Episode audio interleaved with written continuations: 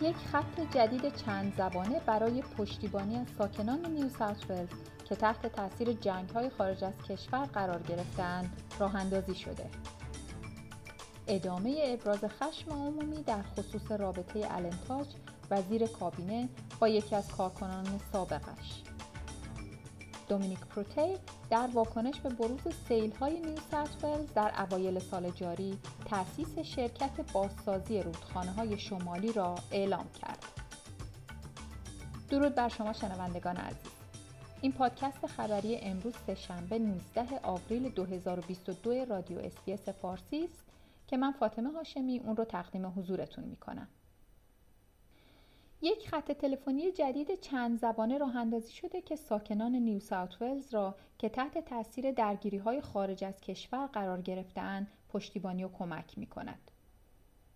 این خط پشتیبانی که ویدنس تو وار نام دارد فعالیت های خود را بر کمک به جوامع افغان و اوکراینی متمرکز کرده است و بر اساس تحقیقاتی که نشان می دهد درگیری های جاری باعث استرس و استراب افراد آسیب دیده می شود. برنامه آگاه سازی از تروما به ارائه اطلاعات و خدمات پشتیبانی از طریق سازمان ها توسط مرکز خدمات درمانی و توانبخشی بازماندگان شکنجه و تروما یا ستارتس ادامه خواهد داشت.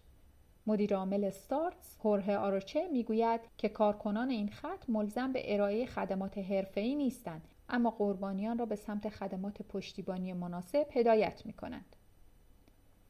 ابراز خشم عمومی در خصوص رابطه النتاج وزیر کابینه با یکی از کارکنان سابق ادامه دارد.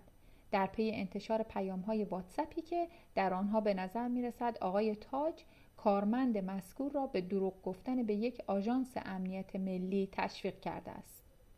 اپوزیسیون فدرال می‌گوید که آقای تاج ممکن است با تلاش برای متقاعد کردن ریچل میلر به عدم اعلام روابط شخصی خود در هنگام تمدید مجوز امنیتی فوق محرمانه اش مرتکب جرم شده باشد و هشدار داده است که این امر می‌تواند به سود جاسوسان خارجی بوده باشد.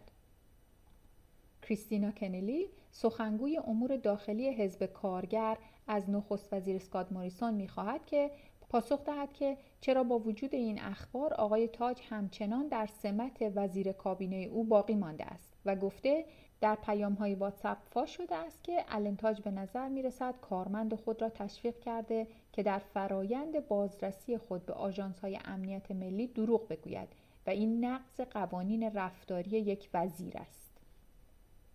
و خبر دیگر این که دومینیک پروتی نخست وزیر نیو ساوت ولز در واکنش به بروز سیل های این ایالت در اوایل سال جاری تأسیس شرکت بازسازی رودخانه های شمالی یا Northern Rivers Reconstruction Corporation را اعلام کرده است. هدف این برنامه بازسازی رودخانه های شمالی به روشی قویتر و انعطاف پذیرتر برای محافظت از جامعه اعلام شده است. آقای پروته می‌گوید انتظار می رود که این شرکت برای سه تا پنج سال یا هر زمان که لازم باشد کار کند تا مردم از این فاجعه نجات پیدا کنند.